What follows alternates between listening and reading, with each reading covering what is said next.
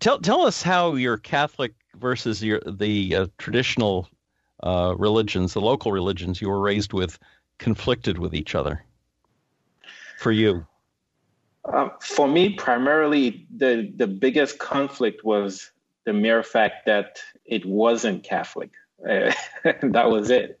Uh, I mean, my first exposure to anything metaphysical um, was my religious upbringing. And then when I started to learn about the folklore stories, it seemed to me as though it was uh, not of the Christian teaching. And so the biggest conflict was this isn't a good thing to partake in. This is bad. This should be avoided. Um, mostly used for basically doing harm to other people. Hmm. Interestingly enough, Lee, there were times when people would use it to protect themselves as well.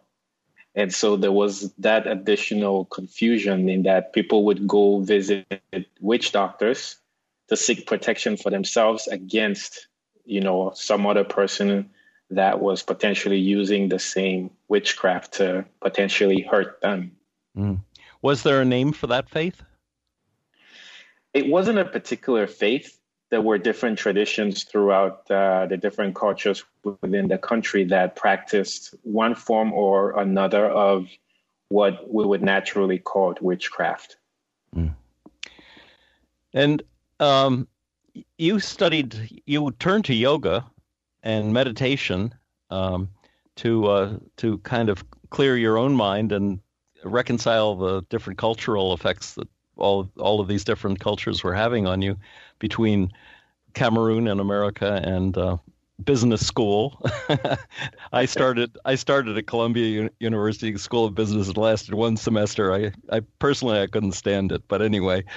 But so um, but then with in in your um, meditation, you re, you had a Kundalini experience about four years after. Tell tell us about that.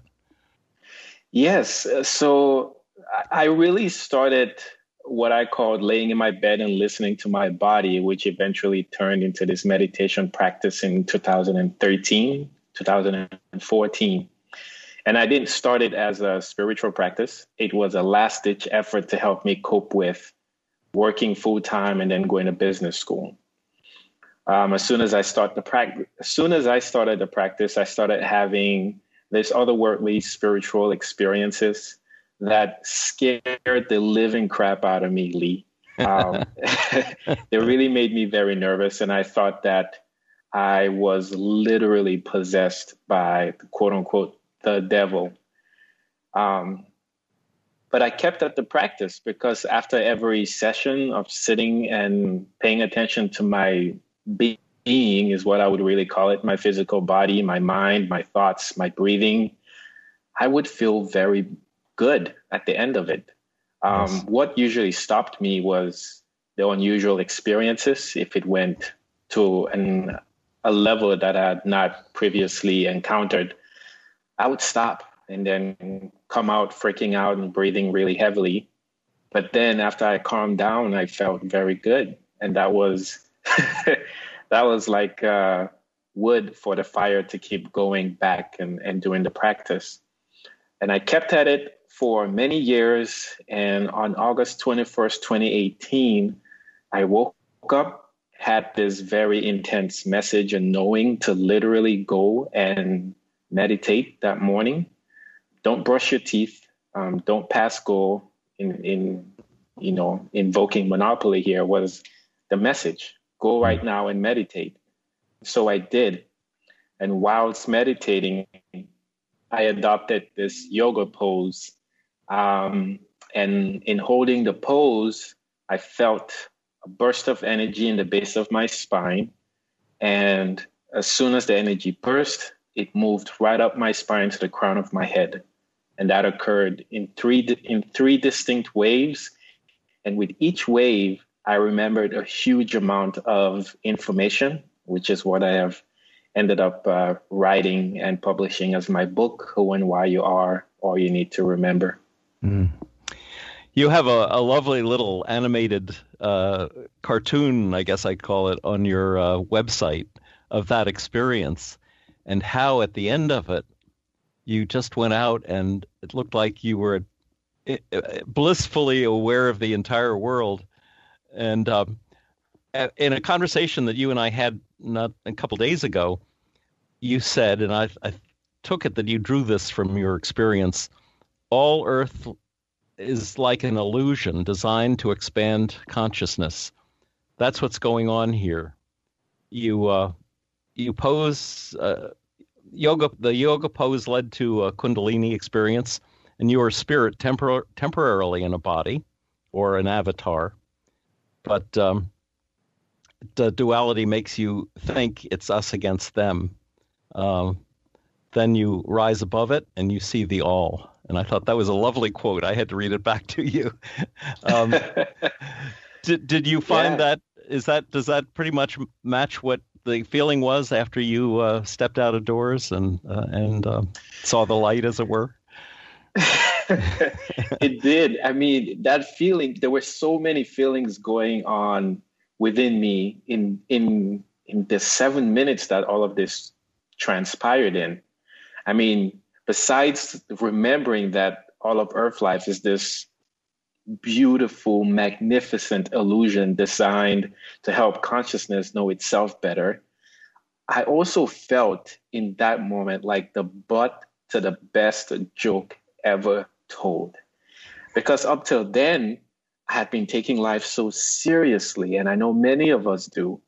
But once you remember that it's it's all for play, really, um, even amidst all the pain and suffering that we are all experiencing to different degrees in our own ways, it, you, I just couldn't help it but laugh. I was laughing, I was crying, I was confused, but I felt so much love and so at peace with my entire life's experiences and the circumstances I found myself in in that moment. It's it's a tough it's a tough feeling to really describe because again at the same time standing in my doorway everything looked like the same thing.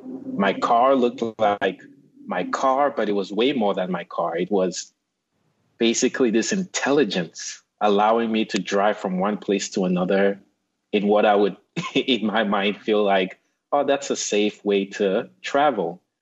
Um, and everything else there was just way more to it than I believed right up until I had my awakening. So mm. the trees were alive, the wind was alive, the clouds were alive, uh, my doorway was alive, my hands, my sheets. I mean, everything was. I I was on a high. I couldn't work the entire week after that. I really oh. couldn't. I was like manically happy, too joyful to function. Really. oh, that's that, that's wonderful. Um, all aspects of consciousness. The car the tree the house the the yard. Yeah. all uh, all uh, you're probably familiar with the matrix movies. Yes. Yes. Oh my goodness. Everything else took on an entirely different meaning for me after going through this experience. Mm. um, it's made me appreciate that because this intelligence is literally unfolding itself and experiencing itself in myriad ways in every single thing that exists. If you look at it with a fine tooth comb or with this from this perspective, you'll find a creator in it. So the right. Matrix is a very good example. Now to turn to uh, another page in your life, I learned from your own podcast that you uh, went down to Costa Rica uh, to Rythmia and uh, experienced what uh, you were calling plant medicine, which is ayahuasca. And um, and I wanted to ask you because you've studied pharmacy, what makes ayahuasca work? That's a good question. the the the best scientific explanation I can provide, and I am in no way an expert on ayahuasca. Um, I just want to say that, but it's that it works on the same receptors that like LSD or DMT would work on. And in, in the lamest terms, it helps you experience a more expansive reality. So aspects of yourself that you're otherwise closed off to, this lets you peek behind that veil in uh, in a very nice, safe environment, and usually in what you would call a spiritual or religious type ceremony. Mm. Except it, it affects the body pretty violently, doesn't it? I mean, you've got the runs, and you you're throwing up at, at some point in the uh, in the adventure. Yes, and that aspect to it, um, it's not necessarily the pharmacy side of it, uh, even though I, I, I I can't explain it any more than that. But a lot of the purging has to do with the release of what you will call emotional pain. And it's very odd that it happens as vomiting or diarrhea. Um, it's particularly even odd, even more odd, because prior to partaking in an experience like that, you usually go through a cleanse and you're not eating very much food. And so your bowels, your colon is pretty much clean, just like you were going for a colonoscopy or something. But oddly enough, while you're going through um, an experience like that, if you end up healing some emotional pain, part of the release is purging, either vomiting or going through diarrhea. Some mm. people cry, some people laugh. There, there's so many ways that it happens. The experience, as you described it, took four nights. And you said on your first night, you had some visitations from beings that you couldn't see, but you could feel their presence. And there was a lot of energy work in uh, the root chakra that night. And um, and then you walked outside, and uh, you had the urge to look up at one point. When you looked up, you heard voices saying, basically, "We're with you." that you they there were beings that saw you and um, th- there were a bunch of them. You said a bunch of folks, and they uh, and they were they were looking out for you. What, what do you take those to be angels, or how did you figure that one? So to this day, I have no idea if they were angels or members of my soul tribe or part of my guides. I have no idea but it was a very vivid experience. I mean, I was out in the lawn and I had, again, a sudden urge to just look up at the sky. And while I did, I heard basically a confirmation and acknowledgement of my presence right where I was and that I wasn't alone and I was, you know, supported. This, it wasn't like the Kundalini awakening and and while all of that was happening i had the crazy urge to lift my hands up. And when i did i received this beam of just loving energy come right and hit me in my chest and an abdominal area while my hands were up. And i was able to then bring that to heart center and i felt uh, it felt as though it was a familiar group of people that knew who I was and where I was. and I thought, oh, okay, cool. Why are you guys up there? Come down and say hello or something. And of course, um, while at Rythmia, they never did so. But yeah. Wow.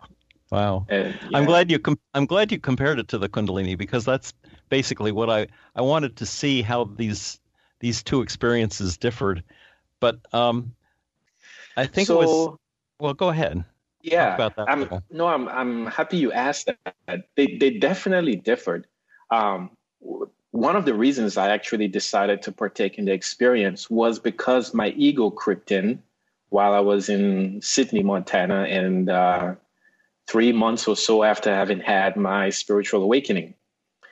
My ego basically thought, okay, I taught myself to meditate. And then years later, I have this spiritual awakening and I remember all this information. So I had my doubts about the validity of the information, particularly because, again, from my culture or how I was raised, coming from West Africa and Cameroon, meditating is really a taboo. Sitting down and paying attention to your thoughts in, uh, you know, either the lotus position or even if you're not in a lotus position, is not something or an activity that we're raised to partake in. It's more of Eastern traditional beliefs. But the mere fact that I taught myself how to do all of this without a guru and I was having all this experience, um, all these experiences, sorry.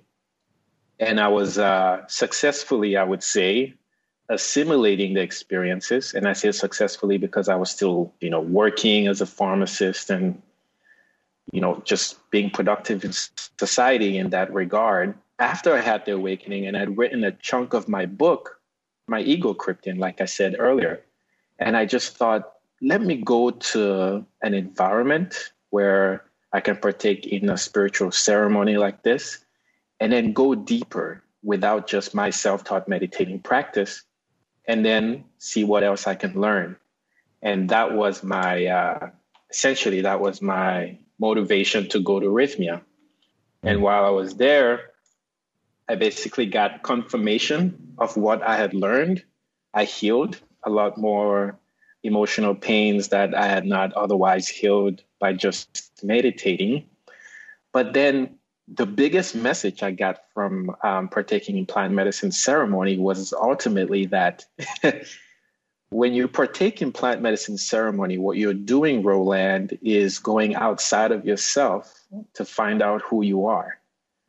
And what you really need to do is remember that that information is, has always been, and will always be within you.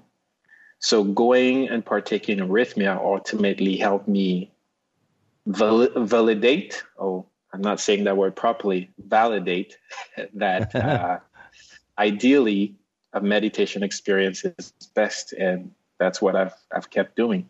Mm-hmm. You said uh, on night two, a big part of the night was uh, remembering or experiencing hell. And you said it was like deja vu. It was, um, and then I think in our conversation you said hell is experiencing the same thing over and over and over. So tell us about that. Yes. So um, with my Kundalini awakening, I remember that hell was knowing or attaining an expanded level of awareness but refusing to use that awareness to grow. And so for me, the way it happened on night two at Rythmia was I was laying in my bed and I would wake up and hear a bunch of sounds. And if anyone has ever partaken in plant medicine ceremony, the sounds are usually people vomiting, screaming, laughing, crying. The background music is absolutely amazing. I mean, it's such beautiful music. Uh, people are walking all over the place wearing different colors, um, colored clothes. And to me, it looked like the juxtaposition of people wearing white and then people wearing dark clothes. And uh, that scene just kept repeating. So I would get up and I would see the exact same thing, hear the exact, exact same sounds. The music would basically be on a loop. And I would think, oh, I just experienced this. And then I would say, okay, this is ridiculous. Then I would fall back asleep and then get right back up and experience the same thing. And every time that this was happening, the frequency of the music kept increasing. So the notes would go up another scale, another scale. So it was like climaxing and climaxing and climaxing. And then at some point, it just dawned on me that, oh my goodness, this is what hell is. I know better than this. I don't need to pretend as if I've not recognized this. There's no need to go back to sleep. Just recognize it for what it is. And as soon as I had that realization, the scene, the scene shifted. And then everybody went back to just continuing the actual journey to if they were going to the bathroom or going back to your bed or maybe vomiting or whatever they were doing, the scene continued. But what was particularly odd was that everybody else was going through their own unique experience, and it did not necessarily involve um, what I perceived. So that was my own reality that I was experiencing at that time.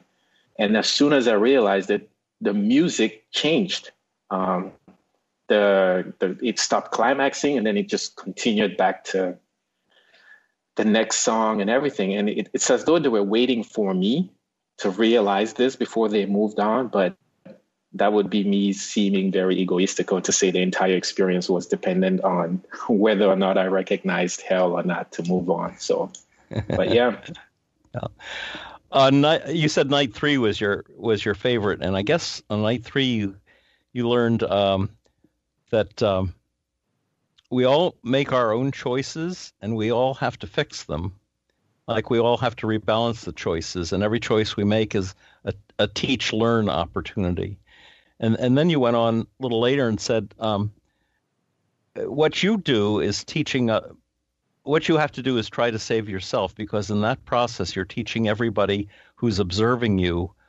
Um, you're giving them an experience of of learning that they can apply to themselves, even though yours your experience is quite individually your own and and not theirs, but they will learn from it anyway. And I had this image as you were speaking that it was a it was like a collective experience that we're all part of the same unit of being and that you know if your right hand learns something your left hand is learning it too absolutely i mean that's a very good analogy again this intelligence that is the source of everything is everything there is nothing that isn't the intelligence and there's nothing that can exist or be that isn't the intelligence.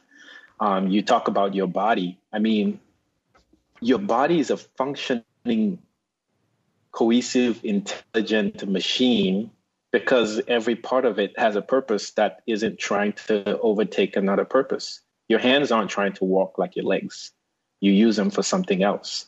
But imagine if you just woke up one day and your hands were like, I'm not going to work with my hands anymore. I want you to use your hands to be able to see or maybe empty your bowels or something like that. You would think that that's odd. And so all of humanity is basically playing the same role for the infinite all.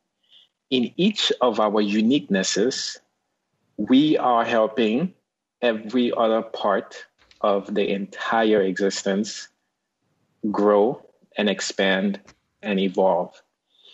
And if we know ourselves and we are expressing ourselves to the degree that we're that we are very aware of who we are, then we're helping every other person. Uh, when we're not sure and we're trying to still get to know ourselves, or if we are existing well below our potential, then we are unfortunately, but not permanently, um, bringing when we're not supporting every other person as best as we can. And I don't want to say unfortunately as though it's a bad thing. It's not. It will always reconcile and fix itself and balance eventually. Um, mm. But we're best serve as pieces to a puzzle by being the best piece that we can be. Oh. You so. said in that same show that a month later you were back in your apartment at home and one morning you were meditating and these four beings showed up and uh, you said i could see them with my eyes wide open like standing. I mean they were right there. Mm-hmm. they looked just humongous larger than life. And i had just interviewed someone the other day really who had when she saw angels they were like 15 feet tall. And i was wondering if that was sort of the idea that that you got from this visit that you had. Yes. You know, um, earlier when you asked me if though if I knew who those beings were at Rythmia, and I said I had no idea, they never showed up at Rythmia. When I was in my apartment in January um, in 2019, and these beings showed up, there were three of them. Um, the feeling I got was, hmm, maybe these were the guys who saw me at Rythmia. That was one of the feelings, but I, I never confirmed it. And I, I can't say that for sure. That's just a feeling. Mm-hmm. But these beings were humongously huge. They looked larger than life, but they looked just like me, like human. They were African American. Um, they were wearing cut off t shirts and shorts. So they looked just like me going to play basketball. But they felt very familiar. I did not know their names at all. Um, but they just felt familiar, familiar, like I, I knew them. And what was really interesting is that they showed up through a doorway in my apartment in a place where there is a wall. Like it was a wall separating my kitchen and my living room. and I was laying on the couch in my living room, and this being showed up right through that door, hmm. and proceeded to sit on the couch with me, and they took turns basically praising me again, telling me I'm doing well, and telling me all these things about past lives. Uh, one thing I remember they said was, "Oh, this is your sixth time here as a human. You've been a father twice prior to this." They mentioned my sister's name, which I have not asked her, so I'm not going to say it here on the show. Um, they said I'd been very nice to her in previous lives and as well as this life, and I was very surprised that they knew her. Uh, but what was really odd was how they said goodbye when when they were done hanging out with me. I guess they asked if they could give me a hug, and I said yes. And so I lifted both my hands to hug me, and they basically laughed at me as in, no, no, no, that's not how we hug. and then they took turns looking at me in my eyes, which looked like they were looking straight into my soul, raised their right hands and put it on my right shoulder and basically acknowledged my presence and left. That was how they hugged. And I thought, wow, this is very it looks it seemed very like uh, ancient romanish just looking at me and acknowledging my presence and my existence and then turning around and walking into the wall. I laugh because it sounds crazy but uh, of all the sort of fascinating spiritual experiences i've had um, that's one i'll never forget because it felt it felt very loving and very, very peaceful and i mean the beings were right there with me and uh, I yeah I cherished that moment. I still do. Oh, well, Roland, it's we're just about out of time for today, sadly. Thank you so much for for sharing all of the uh, all of your experience at such a young age. You are. Uh, although when you said 28, um, Saturn makes a full return in astrology at, at the year 28 in our lives, and we review our entire previous life and move on from there. So that seemed very appropriate. Uh, Roland, tell um, tell the audience uh, how they can find your website and uh, how they can get a copy of your book. Um, absolutely, yeah. So my website is roland at chenjang.com, and that's R O L A N D A C H E-N-J-A-N-G dot com. My book is available on my website if you want an autographed copy. If not, it's available through any other online retailer, um, paperback, audiobook, as well as the electronic format available. Terrific. Roland, thanks so much for sharing your the story of your uh, STE and uh, your experiences at Rythmia. And uh, i am not encouraging people to go. your guest on your podcast, who probably wouldn't mind my mentioning her first name is Hope, said, I would not say it's a super fun experience. I think they need to be cognizant of the fact that it's going to be a really difficult time. So, with that warning, yeah. we'll bring the show to an end. But